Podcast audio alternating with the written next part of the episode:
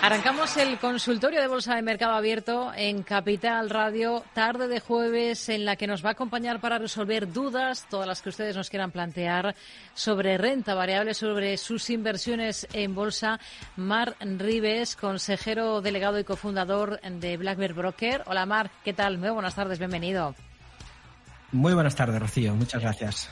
Bueno, vamos a mm, enseguida a abrir paso a nuestros oyentes a las dudas que nos están planteando. Enseguida vamos a analizar valores concretos. Pero antes de nada, Em, vamos a echar un vistazo a, su visión de cómo están las cosas ahora mismo, a la vista del comportamiento de los índices. Hoy hemos visto cierto rebote en, la bolsa española muy discreto, también en el resto de plazas europeas. Bueno, ¿qué estamos viendo ahora mismo? Eh, ¿Qué niveles estarían vigilando ustedes a, a fecha de hoy, Marc? Bueno, sí, más que niveles, ver un poquito la capacidad que tenga el mercado de, corregir, ¿no? La verdad que después de, esa ida y vuelta que vivimos eh, en el verano del año pasado y, ese explosivo rally que hemos visto desde noviembre a final de año, ahora tenemos un proceso bastante suave, una transición lateral, que de momento ha consumido tiempo. Ahora lo que estamos viendo es un poquito de agresividad en la caída, especialmente en el IBEX, en Europa un poquito más que en Estados Unidos, Estados Unidos algo más neutral, algún pequeño ajuste en las compañías tecnológicas, vemos divergencias en las siete magníficas, no todas ya están haciendo nuevos máximos.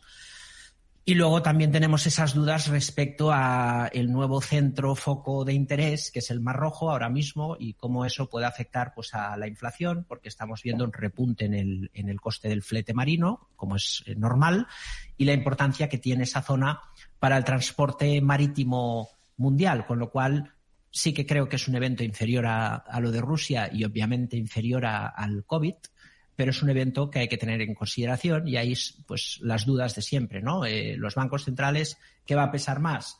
¿Va a pesar más eh, la inflación o va a pesar más el crecimiento? Y, en esas estamos. De momento los mensajes siguen, los tipos son suficientemente altos, veremos hasta cuándo. Eh, y bueno, iremos viendo pues en función de los datos y de la duración de, este, de esta escalada, digamos, o este conflicto geopolítico en la zona del Mar Rojo. Esperemos que todo se calme y que la economía pues eh, siga aguantando bien, que de momento los datos macroeconómicos parece que nos invitan a eso, a pensar que, están aguantando bien. ¿no? Hmm. Este arranque de ejercicio en la bolsa española está siendo particularmente complicado al margen de Grifols y, de ese desplome del valor eh, para otras compañías como son Solaria y Acciona principalmente. Mm, no sé con qué ojos mira este tipo de compañías ahora, Marc, y en concreto a estos mm. dos nombres.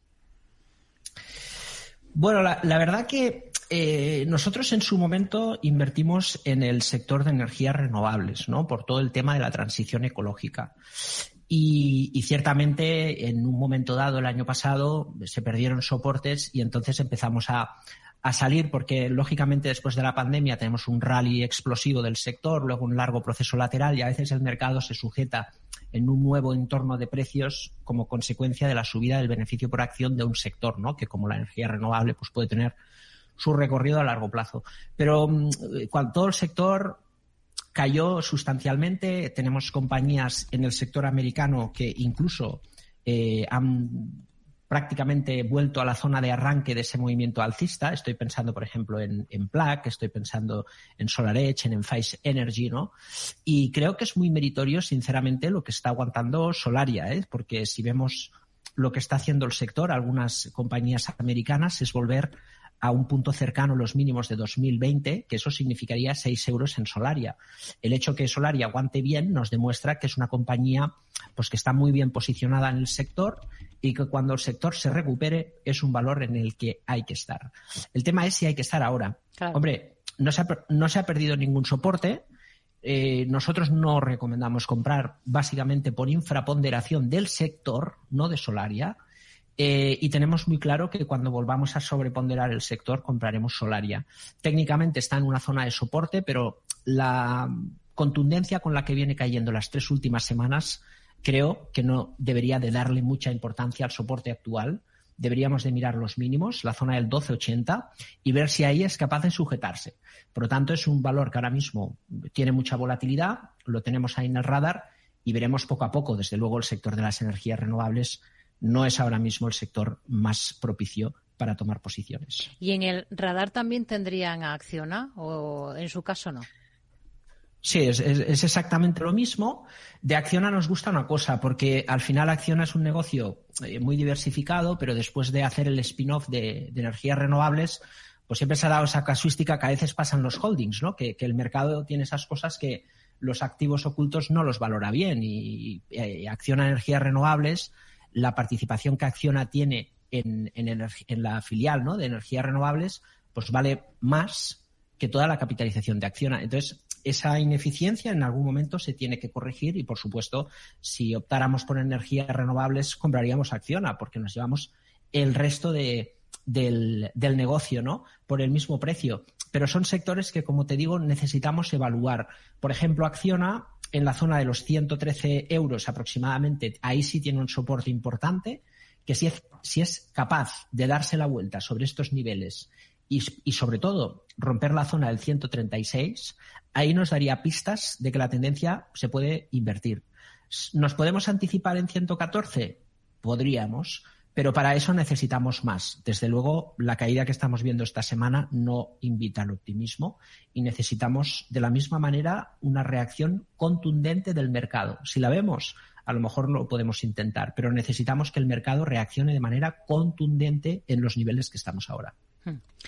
Venga, vamos a ir con dudas de oyentes. Voy a recordar eh, que pueden escribirnos nuestros oyentes para plantear esas cuestiones a oyentes arroba capitalradio.es que pueden llamarnos. Hay un número de teléfono que tenemos a su disposición que es el 91 283 33 33 y que también nos pueden dejar notas de audio, en este caso a través de WhatsApp, en el 687-050-600. Lo primero, esta tarde vamos con un correo electrónico que nos envía Pau y pregunta por Zalando, por la compañía alemana.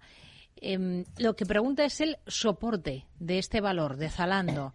No sabemos si tiene si tiene en cartera o no. Entendemos que sí, ya que pregunta por ese soporte, Marc.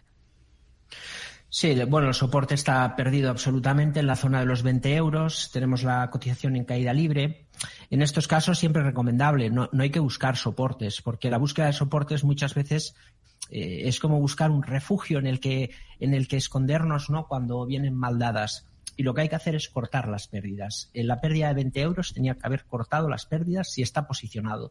Es un valor bajista absolutamente y solo el tiempo nos dirá en qué momento hace suelo. Estas sobreventas y estos procesos de capitulación se dan en el pánico extremo y puede que Zalando esté formando una pauta de capitulación, pero no lo sabemos. Con lo cual, que aproveche rebotes para deshacer si está dentro, si está fuera, que se olvide de momento de entrar en Zalando. Los mm. cambios de tendencia duran mucho tiempo. Nos pregunta este mismo oyente por una compañía, por Umicor, en concreto el ticker de este valor es UMI, UMI, ¿Y qué nos dice en concreto? Bueno, pues em, si le puede decir algo sobre esta compañía belga si la, si la podemos decir seguro. Sí, bueno, lo mismo. Aquí hay un patrón que es importante. Eh, el, oyente tiene que entender que la fuerza siempre es mejor. Es decir, eh, operamos la tendencia, buscamos dinero en la tendencia. Entonces, si vamos contra la tendencia comprando valores que han caído en 80 o 90%, pues puede ser que alguna vez salga bien, ¿no? Y des con una ganga que invierta la tendencia. Pero eso será suerte, porque lo más habitual es que las tendencias duren, perduren, se alargan, se extienden, y por eso decimos que el precio se mueve en tendencias. Claro, estamos viendo dos valores de los más débiles del mercado europeo. Y, y, claro, el riesgo de que sigan las caídas es muy elevado. Puede ser que haya comprado en los mínimos en estos niveles, sí, pero eso sería suerte. De, momento el mercado está experimentando caídas fuertes, son valores débiles, hay que estar fuera de, los valores débiles, a no ser que conozcamos mucho los fundamentales y podemos tomar una posición muy, muy, muy reducida para ir incrementándola, si bien el precio cae, por ejemplo, un 50% más y podemos mejorar el precio, eh, o el precio empieza a subir y queremos apalancar un poco la posición ganadora. Pero salvo esas excepciones de alto conocimiento de la compañía y, sin duda, intencionalidad de muy largo plazo, lo mejor es estar al margen, que aprenda a comprar fuerza y verá cómo le salen mejor las cosas. Hmm. Vamos a ir con más cuestiones. Por ejemplo, vamos a escuchar esta nota de audio que nos ha dejado este oyente, Marc. Hola, ¿qué tal? Buenas tardes. Mi nombre es Roberto. Llamo desde Valladolid. Y la pregunta es la siguiente sobre Telefónica. A ver qué opinan el analista sobre este valor. Si de, si de una vez va, a romper esta tendencia lateral y va a salir al alza. Ya lleva así muchísimos años y no acaba de arrancar. A ver qué opina sobre ella. Gracias. ¿Qué opina Marribe sobre Telefónica? Hmm. Bueno, a ver, eh, nosotros, eh, todo hay que decirlo, en su momento, hace unos algunos meses entramos, eh, bueno, años ya, en 2021 por ahí, sobre todo por el valor de sus activos, ¿no? sin esperar grandes cosas. Pero aún así, ese, ese desapalancamiento continuado de la compañía en busca de reducir la deuda, cuando una compañía se endeuda mucho y tiene que vender parte del negocio para poder eh, normalizar, digamos, los ratios de deuda, tienen una connotación muy peligrosa y es que cuando tú vendes el negocio reduces la deuda y eso es bueno, pero también vendes parte del negocio, con lo cual tu negocio se empequeñece y a veces los ratios empeoran, a veces mejoran un poquito, pero desde luego es una mala noticia. Entonces, Telefónica es un valor que es un modelo de negocio que no funciona. Es, además, es una compañía que mm, si lo comparas con el resto de, de comparable sectorial como Deutsche Telekom, Orange y demás, cotiza en debilidad y por lo tanto Telefónica tiene que cambiar el rumbo sí o sí. A corto plazo veremos cómo se consuma ese 10% en la toma de participación de la SEPI.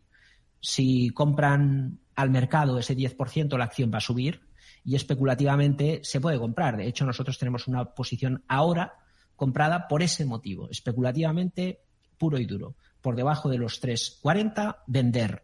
Tener una posición a largo plazo en una compañía que es una clara trampa de valor es un error. Por lo tanto, en la medida de lo posible que esté atento a ese posible movimiento de la SEPI, puede un movimiento especulativo aprovechar, pero más allá de eso, yo creo que poco podemos esperar de Telefónica. Hmm.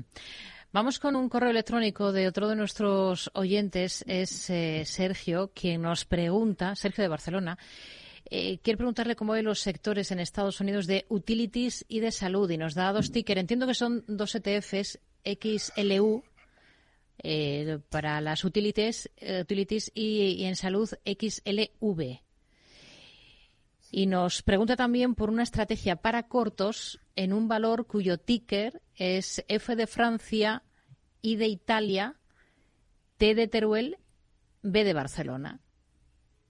Vamos primero con los sectores. Mark, ¿le podemos dar una, visión de, las utilities y del sector salud en Estados Unidos? Mm. Utilities con mucha debilidad cotizan y la salud se ha recuperado y cotiza con cierta fuerza. Es un sector que la salud no es de los más fuertes ahora mismo, como vemos en Consumer eh, Services, por ejemplo. Los bancos lo están haciendo bien, las tecnológicas siguen ahí. Necesitamos ver algo más, pero desde luego entre los dos nos quedaríamos claramente con las farmacias y al margen total de las utilities, que es uno de los sectores ahora mismo más débiles del mercado americano. Si optamos por FitB, que es la, la compañía que, bueno, ahí no, es un valor que desconozco por sus fundamentales, eh, pero sí que es cierto que la caída que vemos en pantalla en junio del año pasado, lógicamente advierte de algo que ha pasado en, en, la, en la cotización. O sea, alguna noticia muy negativa, además con un volumen espantoso.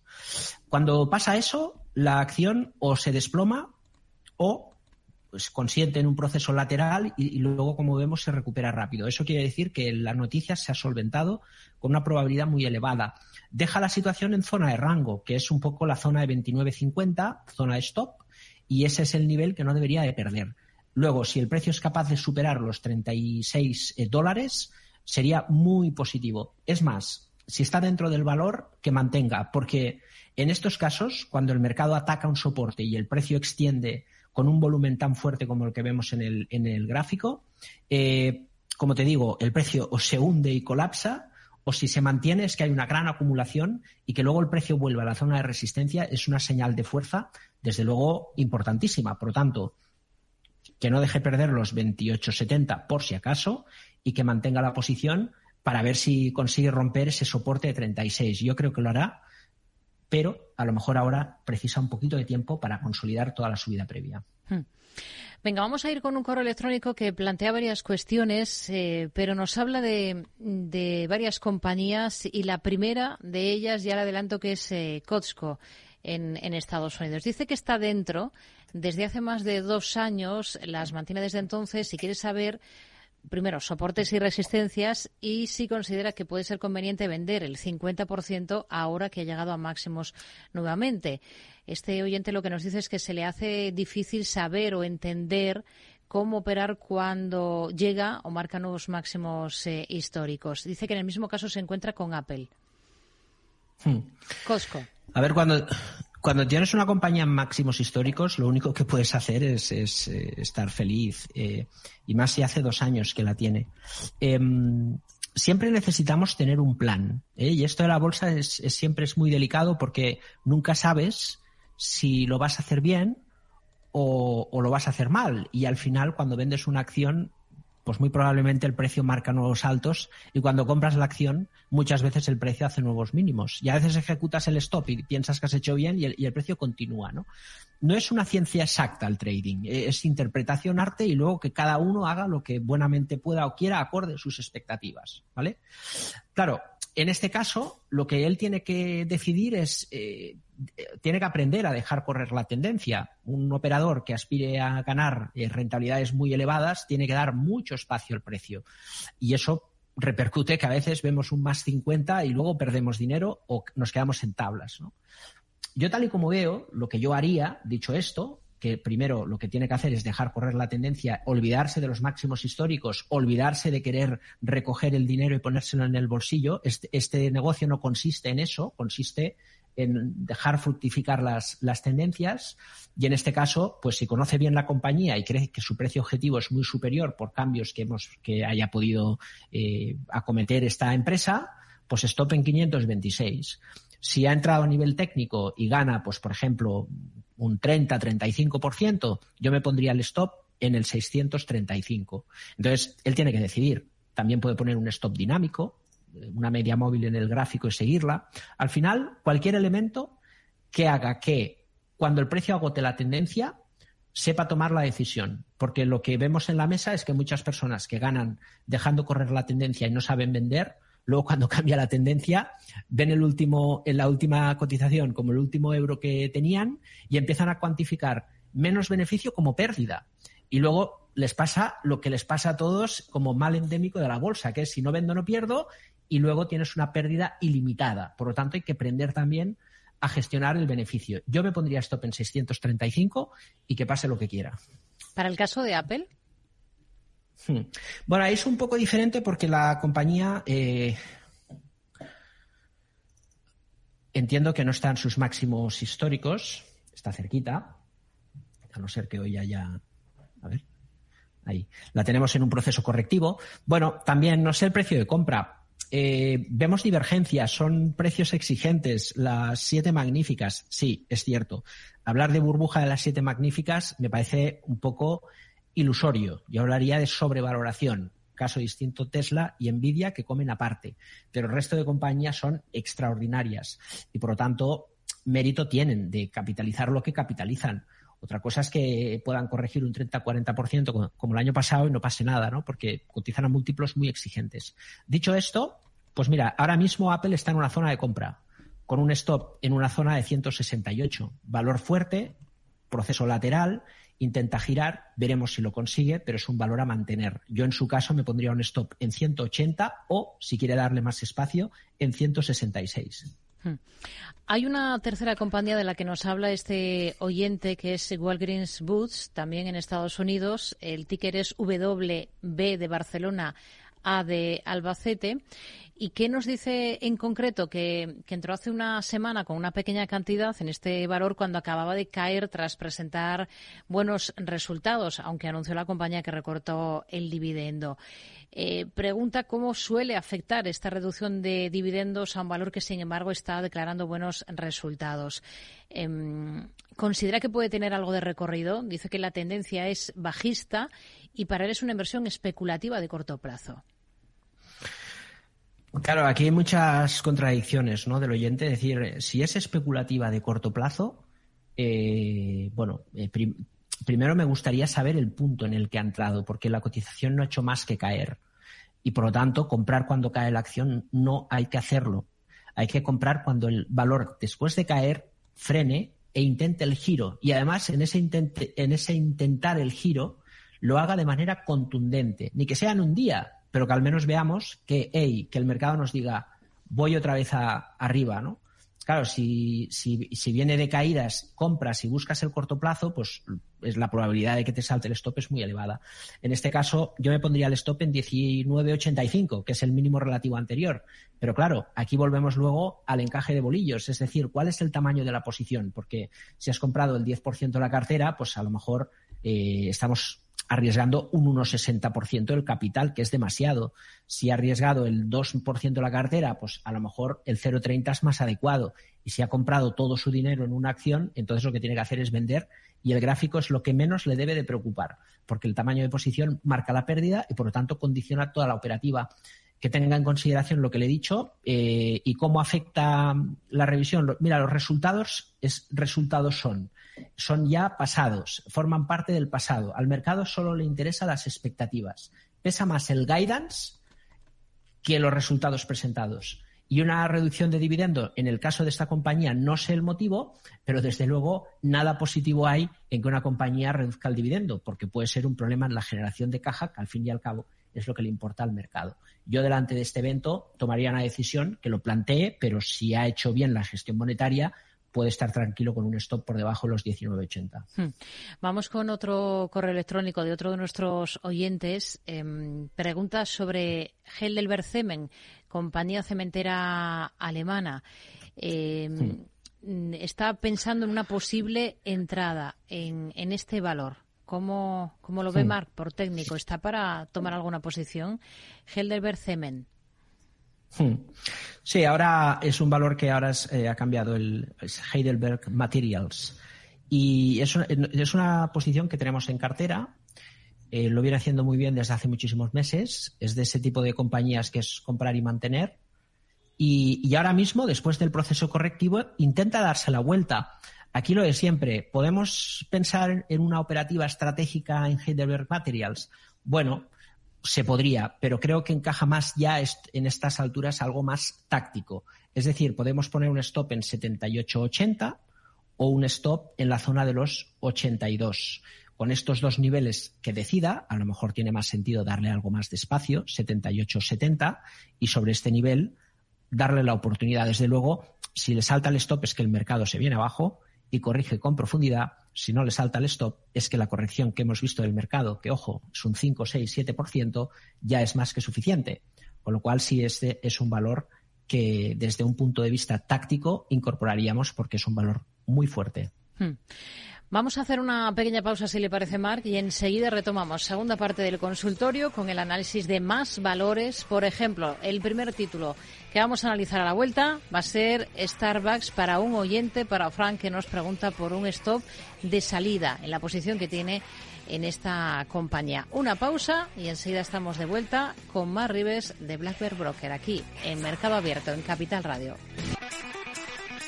Pues estamos ya en la segunda parte del consultorio de Bolsa de Mercado Abierto en Capital Radio con Mar Rives, eh, cofundador de Black Bear, Broker.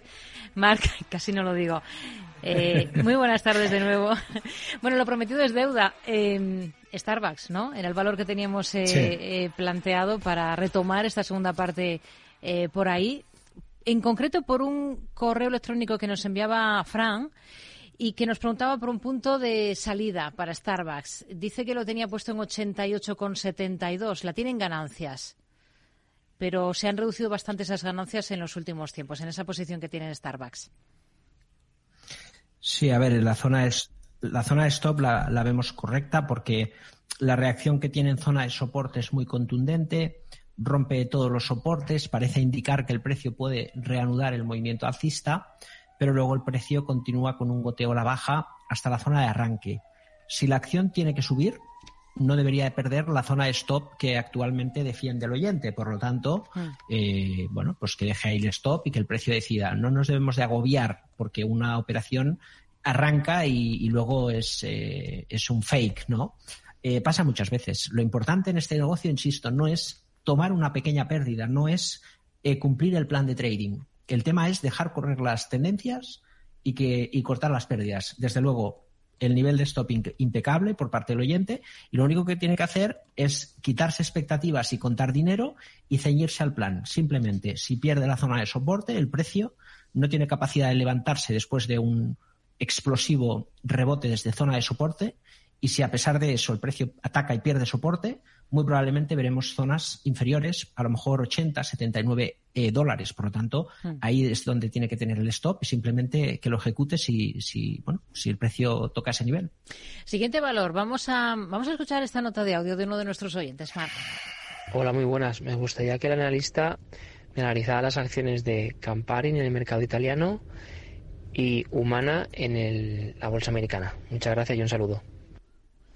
Bueno, vamos a comenzar por la bolsa italiana. Vamos a comenzar por Campari.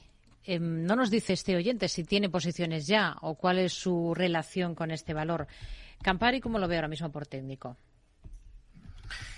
Eh, pues mal, muy bajista, con mucha debilidad, volviendo a la zona de mínimos de 2022. Eh, aquí el, el, lema siempre es el mismo, ¿no? Comprar con mucho margen de seguridad y mirar a muy largo plazo o si compras market timing, comprar tendencia, eh, porque es que si no, es que no tiene ningún sentido. ¿Cómo vamos a ganar dinero con un valor bajista que además está acelerando el movimiento bajista? Es que, es que así es muy, es muy difícil. Podemos aspirar a rebotes y los rebotes son recuperar parte del movimiento previo perdido. Por lo tanto, son movimientos finitos. Y si el negocio está y consiste en dejar correr la tendencia, necesitamos obviamente eh, movimientos altos de tendencia, ¿no? Así que eh, es importante que dejemos correr la, tendencia y en este caso es un valor muy bajista camparino. Hmm. El otro título era Humana. En Estados ¿Cuál es el ticker? Pues a ver, lo localizo en un segundo. Eh, sería HUM en el NISE estadounidense, Mark. HUM, ¿eh? Sí, M de Madrid. Bien. Tampoco nos aclara si lo tenía o no en cartera. Sí, en este caso también nos encontramos con una posición que ataca y pierde soporte, es decir, valores vulnerables, valores débiles. Es muy habitual que pase esto porque el nerviosismo normalmente incita a la acción. Eh, tenemos un nerviosismo que incita a la acción y por lo tanto lo que necesitamos es eh, bueno pues valores fuertes en todo caso. Eh, pasa, por ejemplo, en Louis Vuitton, que es un valor que podemos seguir, pero siempre hay que esperar, porque no sabemos hasta dónde puede llegar la caída. Así que en este caso, valor que, ataca y pierde soporte es un valor que también hay que, hay que estar al margen y si está dentro, esperar rebotes para deshacer. Hmm. Vamos con más eh, cuestiones, por ejemplo, con un correo electrónico que nos envía Marta desde León y nos dice lo siguiente. Quiere preguntarle si es buen momento ahora para entrar en BESI. BESI es el ticker de, de la compañía. Em, y también pregunta por la posible evolución de la compañía Exor, el ticker es EXO, y por Amgem en Estados Unidos. Son varias compañías, así que vamos a ir por este orden que nos plantea ella misma. Besi, el primero de los títulos, está planteándose entrar compradora en este valor. ¿Lo, lo ve interesante? A ver, es un valor fuerte. Después de un proceso correctivo rompe y ataca los máximos y lo que tiene que buscar ahí es continuidad. Con estos procesos sobrecomprados y acelerados, la parte positiva es que estamos comprando fuerza, la parte negativa es que el valor puede subir un 10-15% y luego mantenerse lateral, corregir, ¿no? Y, hay que encuadrarlo bien porque no es siempre lo mismo. Un valor que gira a muy largo plazo hay que buscar sistemas largos y un valor sobrecomprado podemos buscar operativa táctica. Eso significa acotar y ceñir el stop, en este caso 121, si lo pierde fuera, y luego buscar sistemas de salida rápidos, es decir, o buscar un gráfico de cuatro horas, por ejemplo, y una media móvil de 30 sesiones, y cuando el precio rompa ese indicador, lo que nos dirá es que hay una debilidad técnica en el precio a corto plazo y puede ser que el precio caiga. Si tiene luego tiempo de ver el consultorio y busca la cotización, en pantalla se, se ve claramente ¿no? que a veces las medias móviles se tocan y el precio continúa subiendo. Pero sí que es cierto que el precio está en un movimiento de aceleración y, en este caso lo mejor que puedo hacer es buscar un movimiento táctico. Es importante la acotación porque el punto de stop y el sistema de salida van a marcar el futuro de esta operación, mm.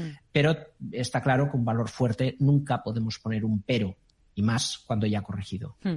Eh, aprovecho para recordar a nuestros oyentes que, podrán ver luego este consultorio, los dos vídeos en el canal de YouTube de Capital Radio. El siguiente valor lo tenemos que buscar en la bolsa mm, holandesa, eh, Exor, el ticker EXO, Mark. Hmm, y también, un valor y también pensando en entrar, entiendo. Ah, no, pues sí, posible evolución. ¿Cómo lo ve por técnico?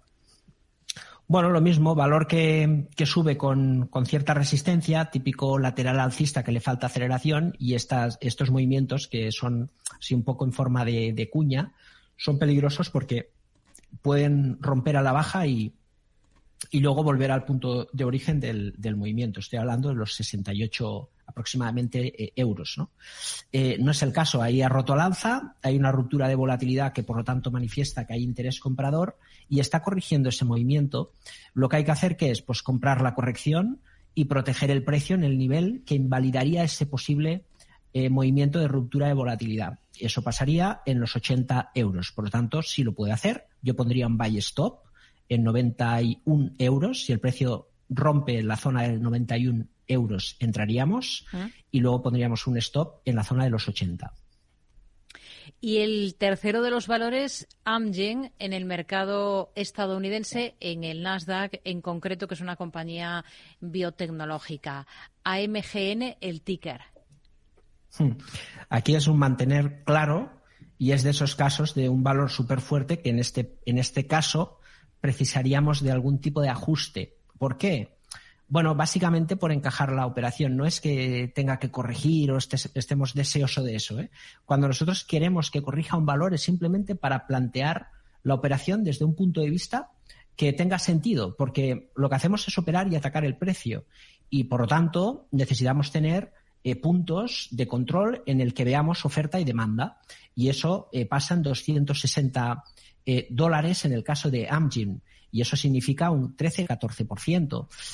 Puede el precio corregir perfectamente a los 280 y no pasa nada. Por lo tanto, en este caso, valor muy fuerte que pondríamos en el radar y desde luego si corriges para comprarla. Pero de momento simplemente mantener si se está dentro. Hmm. Vamos con más mensajes. Vamos a ver qué nos plantea este siguiente oyente en esta nota de audio. Buenas tardes. Para el señor Rives una pregunta. Eh, ¿Piensa el señor Rives que el Santander mm, eh, ¿Se ha escapado ya hoy ese 2% desde el mínimo al cierre? O, volverá ahí un poco más abajo para poder entrar? Gracias. Para entrar en el Santander, pregunta mm. si se, ha, se le ha escapado el valor hoy. No, y esto es, un tema importante que no, se escapa un valor con un 2%. Un 2% es una volatilidad muy reducida. Es más, eh, si tú quieres comprar un valor en un proceso de ajuste, le, tienes que exigir un movimiento como el de hoy en el Santander. Es decir, no podemos comprar bajando porque el concepto es está corrigiendo, no sabemos dónde puede parar la corrección. No compraremos nunca en el mejor precio posible, nunca, y eso lo digo yo. Eh, porque cuando compramos lo más probable es que veamos precios más bajos y luego cuando vendemos vemos precios más altos, pero da igual, lo importante es tu operación y lo que necesitas es una respuesta positiva del mercado en una zona de contraataque. Entonces, por ahí yo lo veo bien lo que ha hecho hoy el precio porque reaccionar en, en, un proceso correctivo dentro de un intervalo de tendencia alcista. Lo que me preocuparía el Santander es que pierda la zona del 330 y ese es el nivel de stop. Y, dentro de un punto de vista estratégico, comprar ahora con stop en 3.30 puede ser interesante. A mí lo que me preocupa de los bancos no es lo que hemos visto hoy. Lo que me preocupa es si la subida de tipos ha catalizado toda la subida que hemos visto los últimos eh, año y medio o dos años de los bancos, si el no remunerar depósitos ha facultado que los márgenes también sean más altos, pues lógicamente, ¿qué puede pasar si la crisis incrementa la morosidad? Está por ver la guerra de depósitos reduce la rentabilidad, está pasando, y los tipos de interés se bajan o ya no suben más, que es lo que presumiblemente va a pasar. Por lo tanto, menos márgenes, menos crecimiento del beneficio, menos positivismo de la cotización. A lo mejor le queda un trimestre o dos de subida a los bancos, pero creo que ya debemos de pensar en mirarlo desde un punto de vista táctico y, no pensar ya en el largo plazo, porque cuando empiecen a bajar tipos de interés, luego las acciones volverán a, caer, ¿no? Por lo tanto, que ponga stop en 3.30 y si lo quiere intentar, el mercado decide. Hmm. Vamos a, vamos a ir con otra nota de audio. Vamos a ver qué nos plantea este, este otro oyente. Hola, buenas tardes. Mi pregunta es para Mar Rives. Eh, creo que está hoy en el consultorio. Eh, sería por dos empresas americanas. Una es eh, Fuencel Energy con el ticker FCEL y la otra es Plug Power con el ticker F eh, o sea, P de Portugal, L de Lérida, U de Unión, G de Galicia. Plug. Eh, sobre todo, bueno, me interesarían las dos, pero eh, Power está bajando un 15% hoy, ayer bajó otro 15%.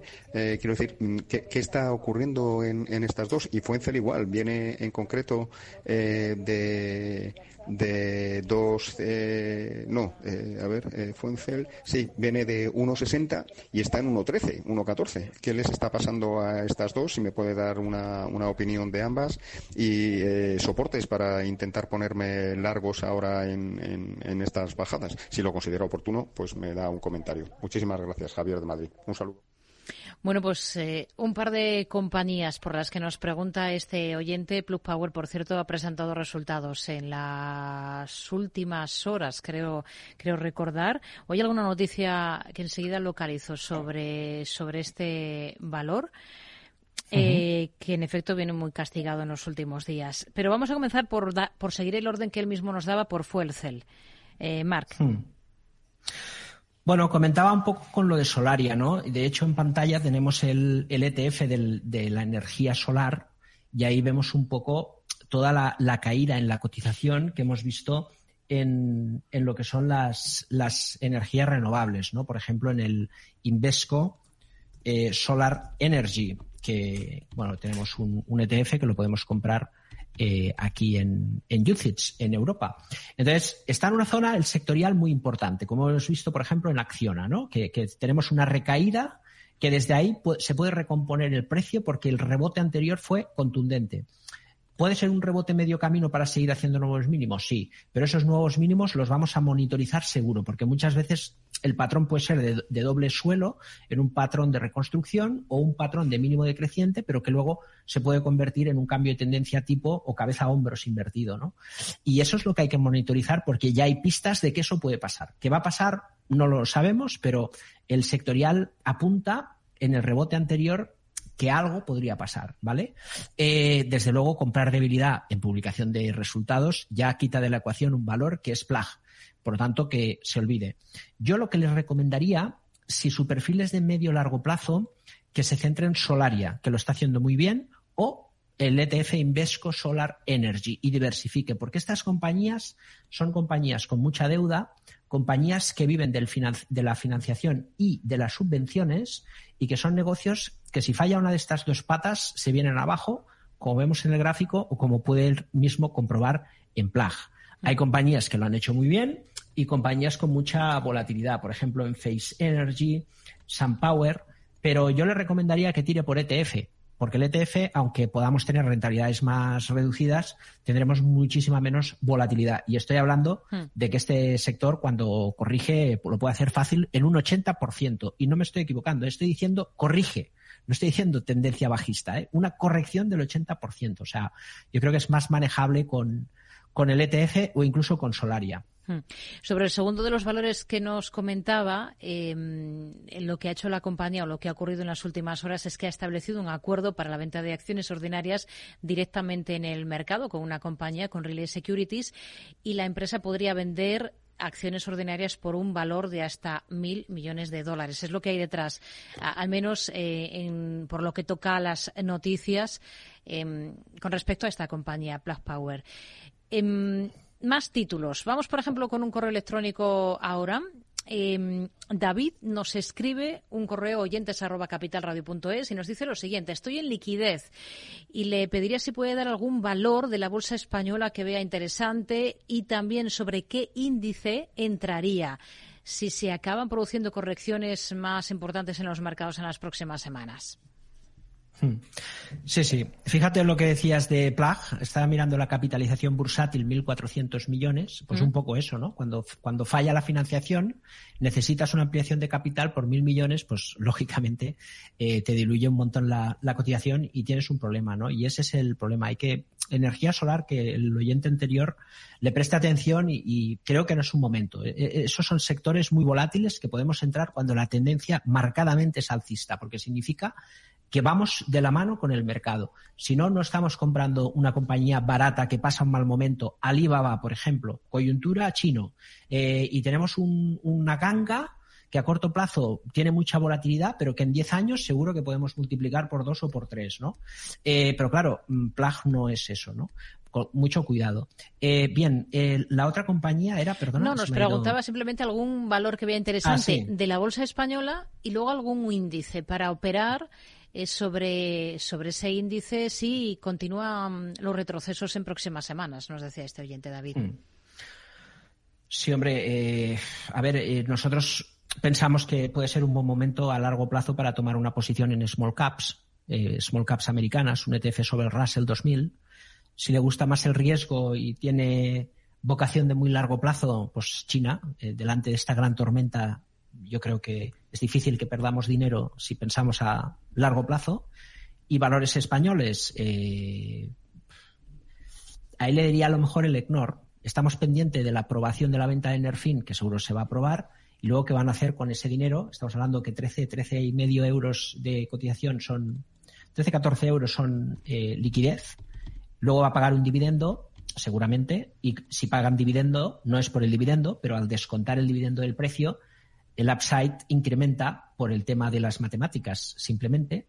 Precio objetivo 27 euros y el mercado va a confiar en el EGNOR porque lo que ha hecho en Enerfin lo sigue haciendo en Celeo y ahora el mercado sabe que efectivamente el EGNOR no solamente es una empresa de ingeniería fantástica y referente mundial, sino que además utiliza su buen hacer para crear un patrimonio que luego puede rotar y vender en el mercado. Y eso tiene mucho valor. Desde luego, la cotización vale 27 euros, ahora en 18, pero al restar esos eh, presuntamente 7, 8 euros que creemos que puede pagar el EGNOR, mm. eso le va a incrementar el potencial de revalorización de manera sustancial. Ahora es un 40%, cuando eso pase pasará a ser de un 70%.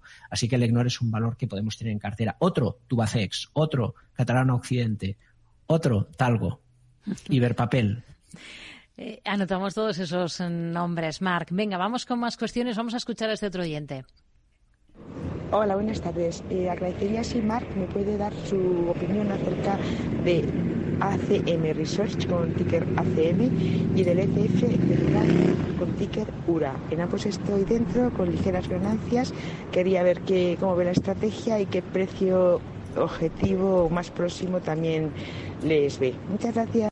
Bueno, la compañía es ACM Research con ticker ACM R en el, en el Nasdaq y ahora le he hecho un vistazo al, creo que preguntaba por un ETF, se le escuchaba bastante mal, la verdad. Em, el, es el ETF del uranio, ah. el URA, URA. Sí. Sí. Bueno, en el caso de ACMR Research, es una compañía que está en un proceso de cambio de tendencia, en un proceso de todavía no aceleración, y dentro de este proceso de no aceleración, en una zona de resistencia que podría el precio continuar con la subida. Es un, es un valor de una volatilidad eh, increíble. O sea, hay que tener mucho cuidado, que se ponga stop en 16 y si tiene la compañía en cartera, que la deje correr, porque desde luego el aspecto técnico es muy positivo y un valor tan volátil con esta fuerza técnica le puede seguir dando bastantes alegrías, que quiero recordar que lo tenía en cartera. Pero eso sí, stop en 16.80. Y eh, el uranio igual, eh, aquí fíjate un poco las narrativas, ¿no? que muchas veces hablamos de, del oro y de, y de esa volatilidad que ahora mismo tiene las compañías mineras, ¿no? como Barrick Gold, que caía un 9%, y, y la gente se asusta. Pues que miren el uranio. Porque las compañías mineras, todas, sean de oro, de uranio, de carbón, eh, en función del precio de la materia prima, pueden tener centros de producción abiertos o no. Y un, centro de producción no es entrar en la mina, pulsar el botón y empezar a sacar carbón, uranio o, oro. Se necesitan años. Y por lo tanto, el, el, hecho de que la capacidad se reduce por los bajos precios, luego cuando incrementa por algún factor la demanda, hay una estrangulación, porque la oferta eh, no es elevada como consecuencia de la baja capacidad y necesitamos tiempo. Eso pasó en el petróleo, pasó en el carbón, pasó en el uranio y pasará en el oro en algún momento. Eh, y por lo tanto hay que tener paciencia, porque el que ha tenido paciencia en el uranio, y ahora es muy bonito ver el, el uranio, porque desde el momento que empieza a subir de un proceso lateral sube un 200%, ojo, un ETF. Pero en la pandemia vio caer caídas del 40-50%. Entonces, esas cosas pasan en el mercado. A veces hay que tener paciencia, aguantar volatilidad y el premio puede llegar si lo hacemos bien. En este caso, mantener claramente, es un sector totalmente bollante al alza y desde luego, tal y como vamos viendo el tema de la transición ecológica, los coches eléctricos y todos los problemas que estamos viendo, la contaminación subyacente de maneras em, de, de rebote que estamos viendo también en todo esto, hace que cada vez más la energía nuclear se empiece a ver como la auténtica y real alternativa al cambio climático y eso es muy bueno para el uranio. Sin duda, un ETF que hay que mantener. Pues nos quedamos con este análisis para terminar este consultorio hoy con el uranio. Mar Rives, eh, consejero delegado y cofundador de Black Bear Broker. Gracias, como siempre, ha sido un placer y hasta la próxima. Muy buenas tardes. Igualmente, un saludo a todos los oyentes. Mark Rives es el CEO y cofundador de Black Bear Broker, regulado por la CNMV con el número 270 en el registro de agencias y sociedades de valores. Para la resolución del consultorio se utiliza la plataforma Black Trader by Black Bear Broker. Las opiniones expresadas se manifiestan como una opinión genérica y no personalizada en función de las dudas de los oyentes sin que supongan recomendación en el catálogo de recomendaciones de Black Bear Research. El analista en todo caso expondrá en su análisis si existiera algún tipo de conflicto de interés que podría tenerse en consideración en materia de abuso de mercado. En todo caso, podría solicitar ampliación de la metodología, así como de las conclusiones de los análisis realizados, de manera directa y sin coste alguno en los siguientes modos de contacto: info arroba o www.blackbear.es.